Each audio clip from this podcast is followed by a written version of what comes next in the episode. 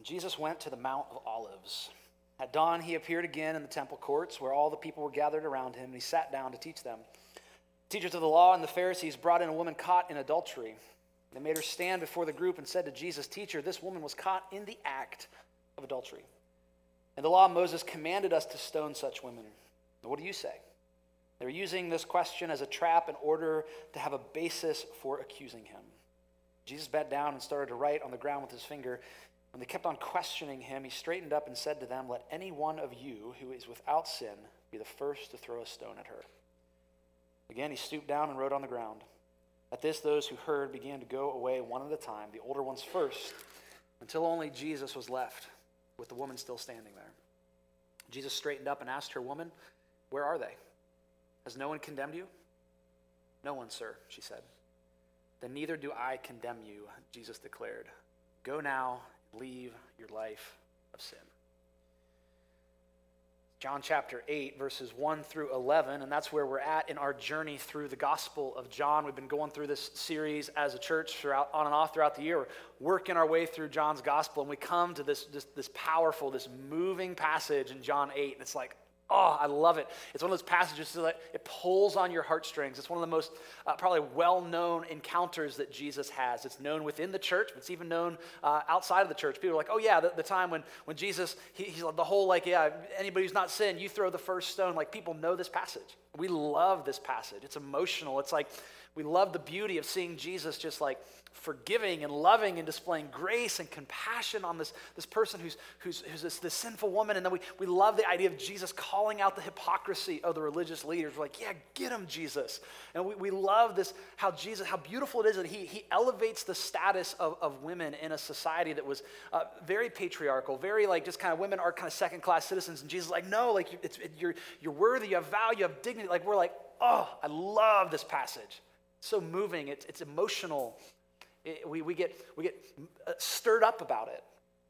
Well, there's a problem, though, with this passage. And here's the problem. That most likely, John didn't write that. And yet, it's in our New Testaments, and it's part of our Bible as the Gospel of John. So what do we do with that? For some of you, maybe that's the first time you've ever heard that it's likely that John did not write that. And you're like, what? I did not know this. Others of you, maybe you've heard that before. Maybe you're not getting much thought. Some of you may be like, this is the crisis of faith happening right now. What do I do? I thought this was in the Bible. I can't trust this. Maybe you're here or you're watching and you're someone who's a little skeptical already, skeptical of Christian faith and love like the Bible. And you're like, you see, that's it right there. Can't trust the Bible. You can't trust what it says. And, you know, it's just it's old and it's been translated and all these kind of things because it's not actually there. And in fact, if you actually... if you got a physical copy of a Bible with you that you're looking at right now, if not, we got some in the back of the room, you'll see that there's a little note. It's either in brackets or in parentheses or in italics that says the earliest manuscripts do not include John 7:53, which is the last verse of John 7, through 8:11, which is what we just read. Earliest manuscripts don't have this there, and yet there it is. What do we do with that? What do we do with that? Let me just say that today is going to be a little bit different, okay? This isn't going to so much be a sermon as it's going to be like a little bit of a lecture or classroom setting. And some of you are going to love that, and some of you are going to hate that. And I'm sorry if you hate it, but we're going to do it together because this is important that we talk about. It's important that, like, as people who are either following Jesus or who are like, considering following Jesus, one of the things about being a Christian is like, this thing is really, really important. It's like, man, I believe this is, the word is like authoritative. This tells me how to live, that this is inspired, that like, so what can I trust this? What is it? Where did it come from? Can I trust what's in there? And so we're going to kind of poke at that a little bit today and try to work our way through that. And let me just say right off the bat, I'm not an expert in this area, okay? There's an entire field called textual criticism. And some of you are like, I'm bored already, okay? Textual critics, their job is to look at ancient documents, any kind of ancient documents, and try to get back and study it and go, okay, what did this originally say? And so I am not an expert in this. In fact, just this is some of you are going to be like, yeah, we already know this. And others, you just need to know this. Pastors are really not experts in anything, right? You're like, hey, I knew that. And here's what I mean by that. It's like, we're not biblical scholars. Some of us, some of them are not biblical scholars or like necessarily like theologians or textual critics. Like the way I see my job is like, I'm a curator of information and I care for a church and go, here's some stuff that's important to know. But I'm going to be working off of some information from a guy who is an expert in this field today. His name's Dr. Daniel Wallace. He's probably the foremost expert in this field in the United States today. Written books and all these kind of things. In fact, again, this is going to be a page turner. He wrote the book, Greek Grammar Beyond the Basics. And some of you are like, yes. Some of you are like, I'm going to read that, put me to bed tonight. Greek Grammar Beyond the Basics. But 2/3 of colleges in the United States that teach grammar use that as their textbook. So this is the guy that is like, he knows what he's talking about. And so if you're really into this stuff, you can YouTube him or Google him later and find all kinds of information. But we're going to try to ask this question, what is the New Testament? Can we trust it? How do we get it? And the reason I'm talking about the New Testament, not the whole Bible, is because the New Testament part about Jesus, like the whole, like the Bible, Old Testament, a whole nother animal, and we'd be here forever. So I want to focus in on this idea of the New Testament. Can we trust it? Or is it like the telephone game? The telephone game. You guys know the telephone game? Who's ever played the telephone game?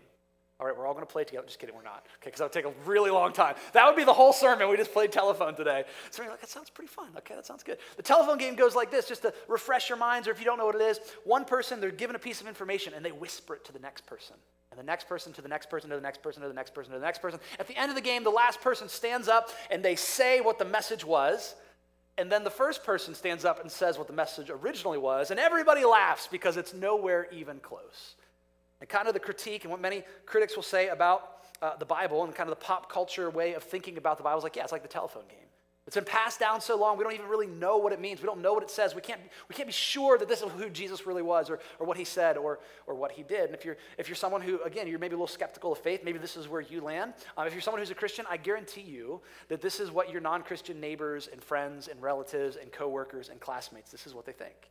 So is it that or not? This is kind of the pop culture way of thinking of it. A couple of quotes this morning. Our friend Dan Brown, who wrote The Da Vinci Code, said this in The Da Vinci Code, which is a fictional book and then movie based on it, by the way. People, when that came out, people were like, what? This is true? It's like, it's fiction. It's fiction. Okay, here's what Dan Brown said, that man created it, talking about the Bible, as a historical record of tumultuous times.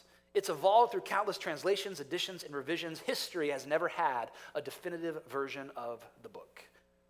Or Kurt Eichenwald, a journalist writing for Newsweek in 2014, said this, no television preacher has ever read the Bible.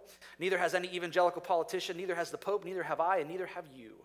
At best, we've all read a bad translation, a translation of translations of translations, of hand-copied copies of copies of copies of copies, and on, hundreds of times.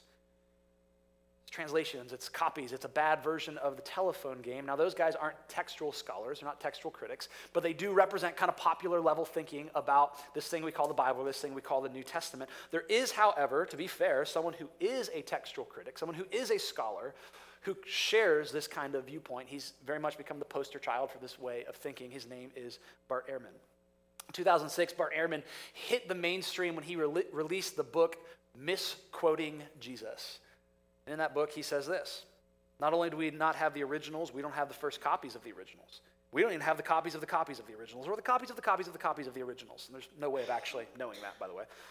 These copies, they all differ from one another in many thousands of places. There are more differences among our manuscripts, or the copies that we have, where we get our translations from. There are more differences among the manuscripts than there are words in the New Testament. Bart made his rounds on the late night TV shows, and he talked about this and used that quote over and over and over again. There's more differences than there are words. There's more differences than there are words. This book became a New York Times bestseller. And so the question is that true or not? How did we get this? What is this thing that we hold that we, again, those of us that are followers of Jesus are like, this is really important. This is like how we know who he is and how we know how to live. And how did we get this? Where did it come from? And can we trust it? Can it be trusted? And this is going to be important. When I say can it be trusted, I'm not asking the question, is it true? Because that's a separate conversation. Is it true is something like, yeah, you got to work through, but can it be trusted? In other words, is what we have here now what they wrote then? Has there been a reliable transmission of this information throughout the century? So what is this thing and how do we get it? What is it? How do we get it? Let's just start with this. It's not a book. It's a whole collection of ancient documents. Whole collection of ancient documents that have been brought together, specifically the New Testament. There are 27 New Testament documents that were all individual documents. They were floating around, kind of getting passed around, and eventually they came together. It's a collection of ancient documents, and this collection of ancient documents that we call the New Testament did not create Christianity. And it is not the foundation of Christianity. The thing that created the Christian faith and the thing that is the foundation of the Christian faith is one thing and one thing alone. It is the resurrection of Jesus. Something happened in history. And you say, yeah, but don't we know about that something that happened in history from the New Testament? Yes, we do. Yes, we do. But we also can make some pretty strong inferences about the resurrection of Jesus from other historical works, from this thing called the church that arose from trying to ask, okay, how does all of this happen? Whether you come to the reality of is the resurrection true or not, something happened at a point in history and everything changed. And so there was this event called the resurrection of Jesus, and that event launched a movement. This thing that became known as the church. People took to the streets and started saying, okay, you guys crucified him, God raised him, and we have seen him, so you better do something with that information. Like, turn to him. He's the king. He's the Lord. He's the Messiah. Put your faith in him. The resurrection, the event, created the movement called the church, and eventually the church started to produce documents that got circulated around. The eyewitnesses and the earliest followers wrote down what they heard, what they saw, what they experienced, and these things we call the Gospels, four accounts of the life of Jesus, Matthew, Mark, Luke, and John. There are these first century narrative form, ancient biographical things that talk about the life, the death, the resurrection of Jesus. Then we have all these letters, these things called epistles that are like the early church leaders writing to all these brand new Christians throughout the Roman Empire who just got done like, I was worshiping Zeus last week and now I'm like worshiping Jesus, so how do I do that? And some of the church leaders write to them and like, okay, here's who Jesus is, here's what you do. And these begin to be circulated around in the first century. And they were so incredibly valuable because of who wrote them. Can you imagine this? Okay, we're doing a little thought experiment. You're a first century, person living in the Roman Empire, right? Last week you were worshiping Zeus, but then, or maybe more than this last week, a couple weeks ago, a month ago, whatever, and someone shows up, let's say the Apostle Paul shows up to your town or your village and starts talking about, hey, God has done something in the world through this person, Jesus. He died for sins. He rose from the grave. You can put your faith in him, and you can be in relationship with God and be a part of his kingdom. Do you want to do that? And you're like, yeah, I want to do that. I want to be a follower of Jesus. And that's like basically all you know. All you know is that, and you know that like there's like some oral stories that have been passed down, and you guys are all trying to do life together and figure out life together, which is why we do communion. Like that was like the thing for them because they didn't have one of these to like necessarily teach from every week. What their gathering centered around was we're gonna share communion. We're gonna remind ourselves of the death and resurrection of Jesus. And so you're doing that, right? First century Roman Empire, and one day someone knocks on the door of your little house church gathering. They're like, hey, I'm a brother and sister in Christ from a couple of cities over, a couple of villages over, and today I want to bring you a letter I have from like the Apostle John. And you're like John? Shut the front door. You mean like John? Like the John? Like John who's like was there with Jesus? John who peered into an empty tomb? John who took care of Mary after Jesus was gone? Like, you have a letter from that guy? And they're like, yeah, I got a letter from him. Like the guy who knew Jesus and could tell me like what he was like and what he taught and how we should, what the Jesus way of living was. Like, he spent 3 years with Jesus, and you have a letter from him to us. Like, yeah. I mean, how valuable would that be? The early church found these documents to be so incredibly valuable. And then eventually what they started to do is like, well, we don't want to have to give this thing up because it's got to go to the next church down the road, so let us make a copy of it for ourselves. And then the letter would go along, and then the next church would make a copy of it, and copy after copy after copy. And this is how the New Testament begins to be produced. These copies began circulating, and eventually they're brought together or canonized, called the New Testament canon. I don't know why we call it canon. I'm sure it has to do something with Latin or something. I just think of a canon. I think of things that explode. But like the books that we have, we say, this is the New Testament. It's called the canon. Those things are eventually brought together in one place. It says, these are, as Christians, as the church, these are our books. This is how we know about Jesus. This is how we know the faith. And that didn't happen like it's sometimes portrayed over like a dark room, like powerful men in robes twirling their evil mustaches like, we are going to control the world through our Christian documents. Side note, if you want to like use a religion to like control like a population, if you've ever read the New Testament, it's not very good for doing that. Because it's like, hey, lay down your life and serve people and love people and put other people above yourselves. It's like, if you're reading that in context, it's really hard to like control people with that, right? Because it's like, no, it's about laying my life down. And so when these groups got together, what they did to determine what was canon was there was a tradition of, hey, this is what the church has always accepted. From the days of the apostles, from John and from Peter and from Paul, and this has been passed down. And these are always the ones that have been our scripture. When these councils got together, all they were doing was confirming, yes, these are the ones. These are the ones. So we have resurrection, we have an event that launches a movement, the church, that begins to produce documents. These documents are brought together, these documents are copied and copied and copied. This is before copy machines, it's way before printing press. And so the question becomes like, yeah, that sounds like a lot, that sounds like it might be the telephone game. That's a lot of copying. How do we know that the copies are right?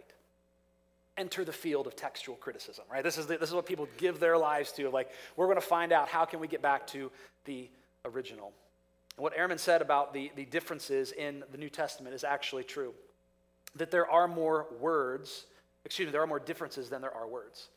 There are about 140,000 words in the Greek in the New Testament, and there are over 400,000 differences. Nearly four times as many differences in those copies that we have between one another, nearly four times as many differences as there are words. And if you just hear that, you're like, oh my gosh, like that sounds awful. That sounds bleak. What do we do? Might as well just pack it up and go home. Worship was fun. Worship was nice, but we can't trust this. What do we do? Well, we can't stop there. We've got to ask the next question that goes, wait a minute, why are there so many differences? Why are there so many variants, and what's the nature of them? The reason we have so many variants or so many differences between our copies and manuscripts is because we have so many copies. We're gonna do a little thought experiment. I want you guys to use your logic and your reason. One person got this right in the volunteer service, okay? I mean, there's only a couple people in the volunteer service in their defense. But if you only have one ancient manuscript, you only have one copy of something, how many differences will there be? Zero, that's right. I see it up there, zero, yeah. Because you don't have anything to compare it to. It's like, well, this is the only one we have, so there's no differences. If you have two copies, you have a few more differences. If you have three, you have a few more, and four, a few more, and so on and so forth. The more copies you have, the more differences that there will be. In fact, it actually becomes a good thing. The more copies you have, the more differences you have. It begins to be like almost like tree roots, where if there's a difference, you can start to trace back where that difference came from. It's like, oh, there was this monastery here that copied this wrong, and so they all spelled this word wrong, and so we can see that these copies all come from this copy because they all, and so you can trace that thing. The more copies that you have, the more differences that they're going to be. And so, how many copies, how many manuscripts of the New Testament do we have? This is pre-printing press. Some of these are older. Some of them are newer. So some of them are 10th, 11th, 12th century, stuff like that. Some of them are very, very early, 2nd, 3rd, 4th century. How many copies do we have? In the Greek, there's over 5,500. We continue to find more. We don't know how many are out there. There's some that are just sitting waiting to be dated because there's not enough textual critics to go through all the data, but there's over 5,500 copies in Greek right now. Most of them don't have the entire New Testament in them, but some do. And that doesn't mean that they're short. The length of the average Greek manuscript is 450 pages. 5,500 in Greek, but Greek is the original language of the Old Testament, but it's not the only language it was copied into. In the 2nd century, it began to be copied into Latin. And eventually, when the capital was moved from Rome to Constantinople in the 4th century, Latin exploded and became the official language, and so we have over 10,000 copies in Latin. There were other languages in the early centuries as well that it was copied into, including Syriac, Coptic, Armenian, Hebrew. And we have somewhere between 5,000 and 10,000 copies in these other languages. Altogether, there are between 20,000 and 25,000 ancient copies, ancient manuscripts of the New Testament. And even if they all disappeared overnight and we had no more manuscripts, we would not lose source material for the New Testament. Because the church fathers, the generations and leaders of the church following the first generation of the apostles, the church fathers quote the New Testament over 1 million times. There are people whose job is how many times does the church fathers quote the New Testament? Over 1 million quotations from the church fathers. An example would be Ignatius. Ignatius was a disciple of John who wrote the gospel that we're working our way through. Ignatius died around 108 AD, and Ignatius quotes New Testament documents several different places, some of the gospels, some of the letters of Paul. We could reconstruct virtually the entire New Testament just by the quotations of the church fathers. 20,000 to 25,000 copies, over 1 million quotations from the church fathers. Why does that matter, you're asking? You need something to compare it to. So I'm going to give you one set of data. There's lots of data that communicates the same thing. But one thing, we're talking about history. We're talking about reliability. And so there are 5 ancient historians that give us pretty much everything we know about the Greco-Roman ancient world. Everything we know about ancient Greece and ancient Rome comes from these 5 guys, Thucydides, Herodotus, Livy, Tacitus, and Suetonius. You don't need to remember that. You can look it up later. Thucydides, Herodotus, Livy, Tacitus, and Suetonius. Of Livy, we have about 30 manuscripts. The earliest we have is 300 years after he wrote. Of Tacitus, we have 3 manuscripts, the earliest of which is 800 years after he wrote. If you put these 5 guys together, we are waiting at least 300 years before we have anything, and all combined, we have 400 manuscripts of these 5 people. that give us everything that we know about the Greco-Roman world. Anything you've ever learned in a high school or college history course you've seen on the Discovery Channel has come from one of these five guys, and they are considered incredible sources of information for knowing what the Greco-Roman world was like. 400 manuscripts, 300 years after the fact. Compare that to the New Testament. We have 5,500 in Greek, 10,000 in Latin, 5 to 10,000 in other languages, a million quotes from the church fathers, and the earliest fragment that we're going to look at in a couple minutes dates to within decades of the original.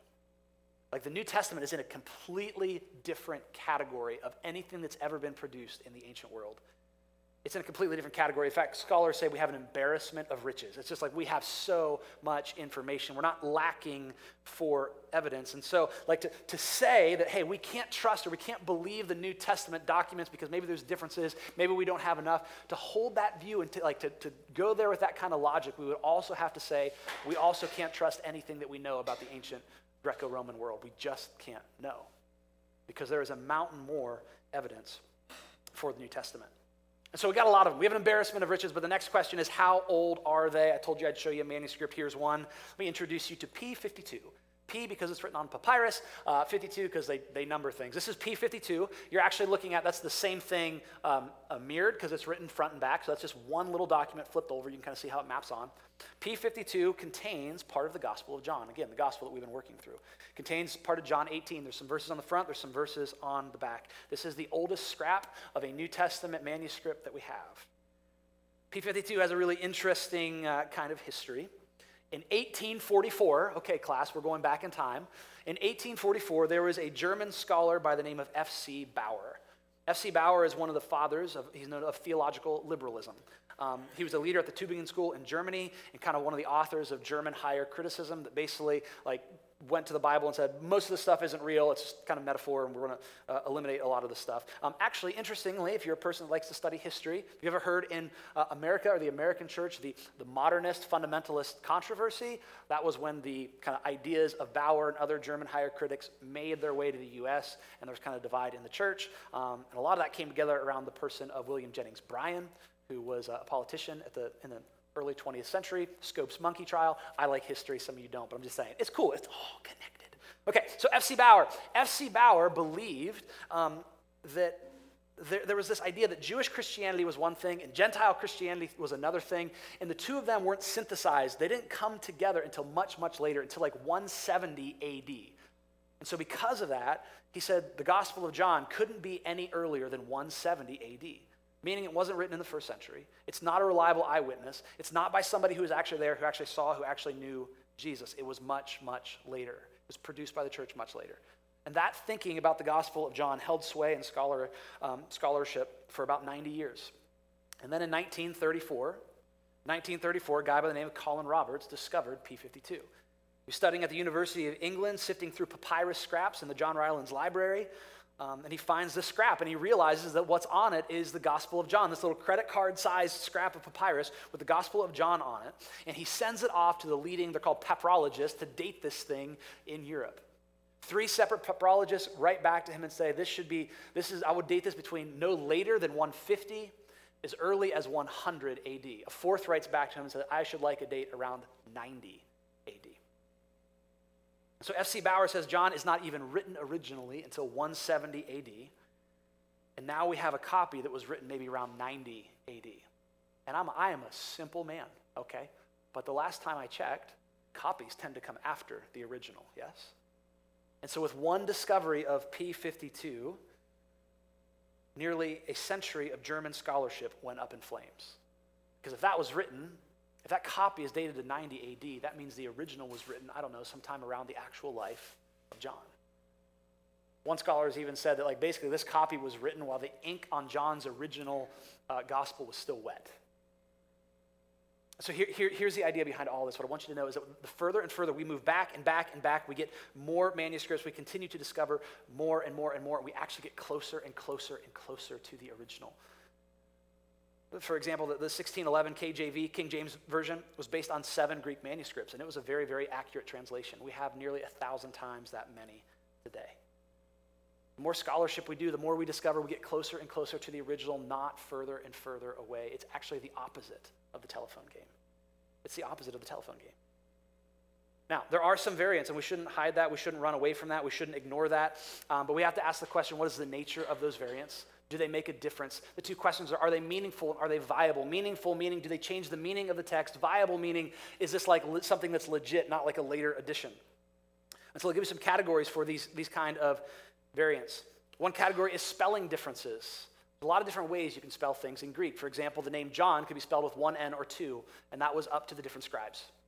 And so a variation would be one time it's got one N, and one time it's got two Ns, and so that's a difference. Another difference in spelling is the little word new. The Greek, it's like a little N. You put it on the end of a word if the next word starts with a vowel, and it was a preference. And some did, and some didn't. All in all of all the variants that we have, 70% of them fall into spelling differences. The other category that's a big one is alterations that can't be translated into English because of the way the Greek language works.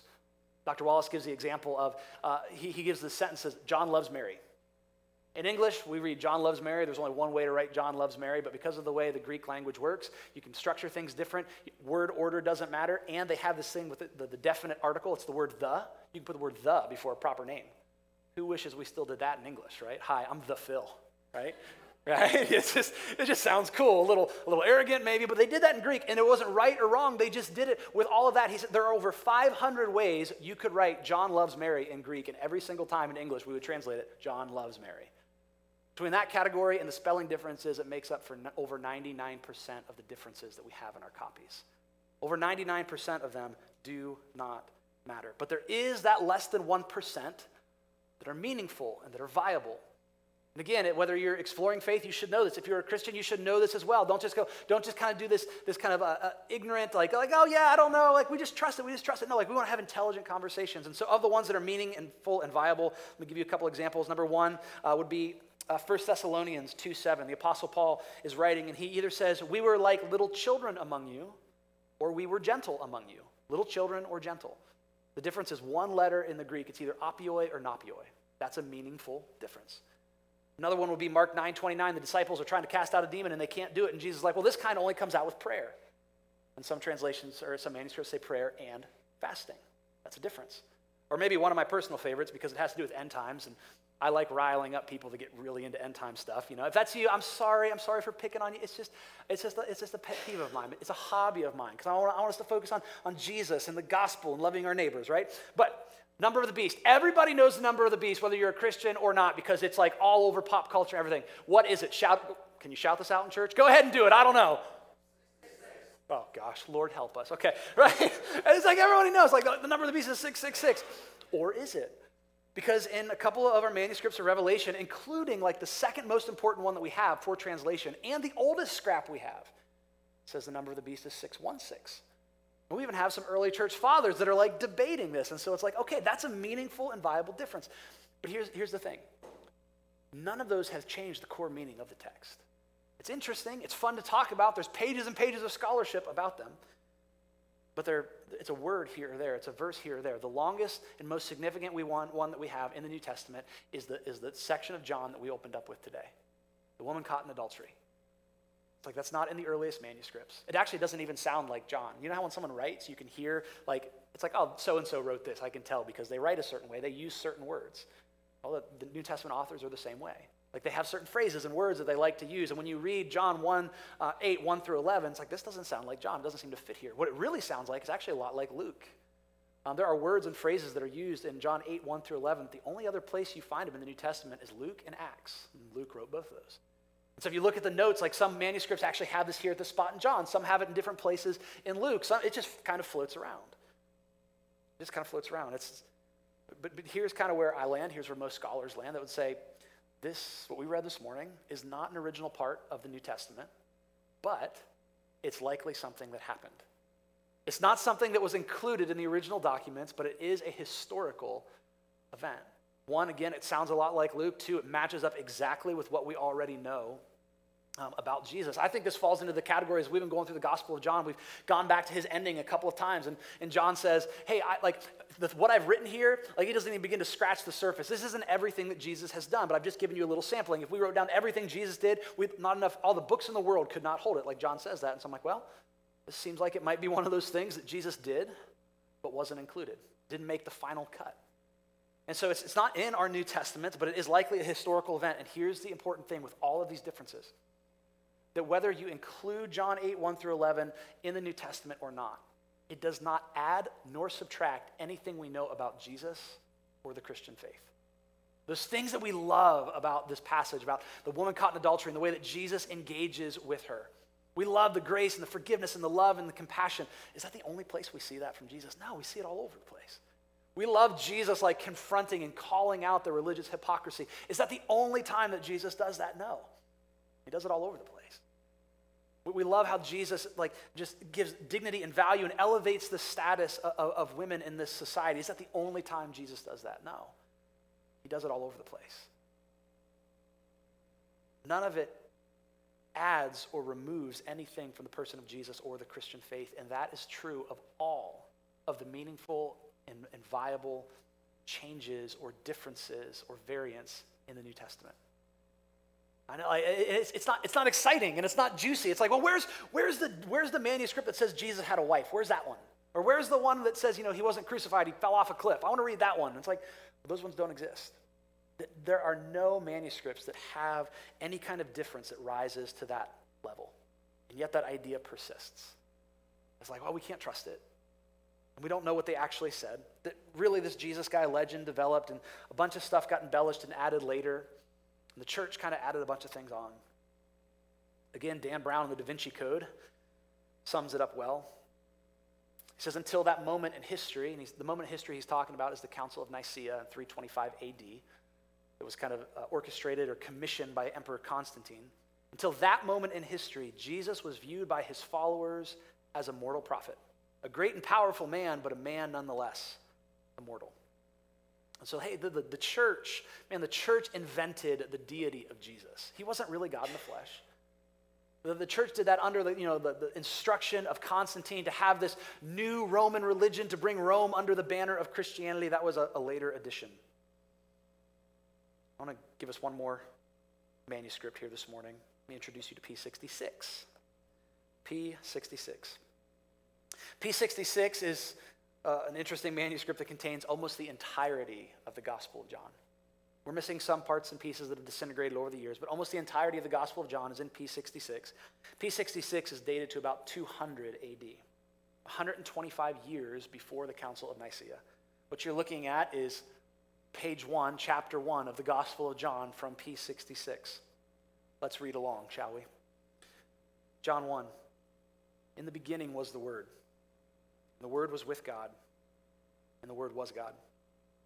Skip down a few verses. And the Word became flesh and made his dwelling among us. We have seen his glory, the glory of the one and only Son who came from the Father full of grace and truth. 125 years before Constantine, the church was saying what the church had been saying since the very moment that Jesus was raised from the dead. From the earliest days, they said, you know who that man was? He was God in the flesh. He was full of grace and truth. He dwelt among us. He died for our sins. He rose from the grave. And who he was then is who he is now. And what they wrote then is what we have now. So even the critic Bart Ehrman was forced to confess in the paperback edition of misquoting Jesus when it came out later. There was a Q&A appendix in the back. And even Ehrman says this, that essential Christian belief is not affected by textual variants in the manuscript tradition of the New Testament. Here's what it is, guys. There's a long and rich, traceable history of our New Testaments.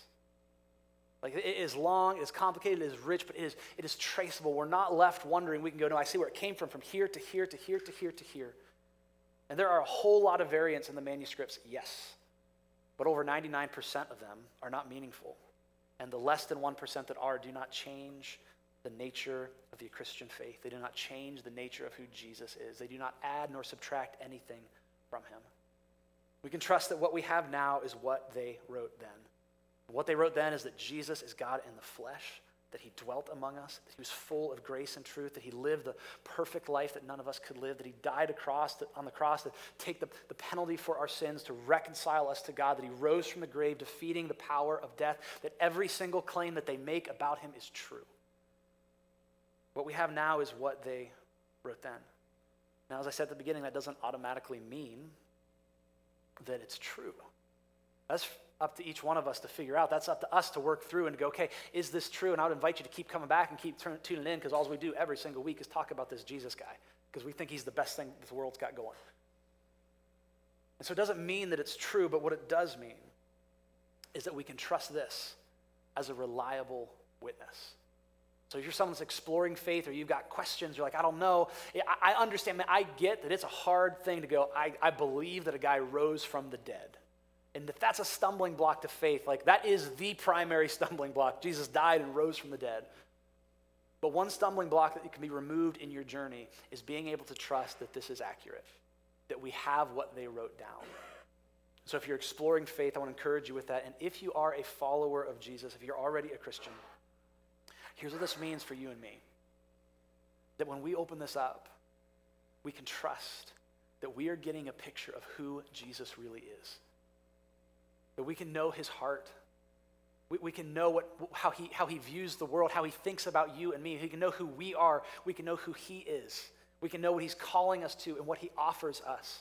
It's been revealed to us. As I mentioned a couple of weeks ago, there's this three-legged stool that goes, okay, I have the scripture. I'm going to read it as I'm empowered by his spirit. I'm going to read it in community with the saints. And I'll be able to see the beautiful, beautiful picture of who Jesus is. Let's pray together.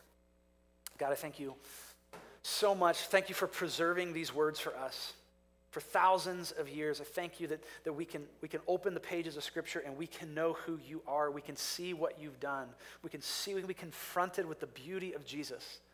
Lord, I thank you for the men and women who wrote these documents down, who copied them, who circulated them. I thank you for the men and women who lost their lives so that we could have this today. Lord, I pray that your spirit will be working and moving in us, to be stirring in us. You would draw us closer to yourself. I pray that we would open up your word, and as we do that, we would just see a bigger and bigger, more beautiful picture of you. We pray this in Jesus' name.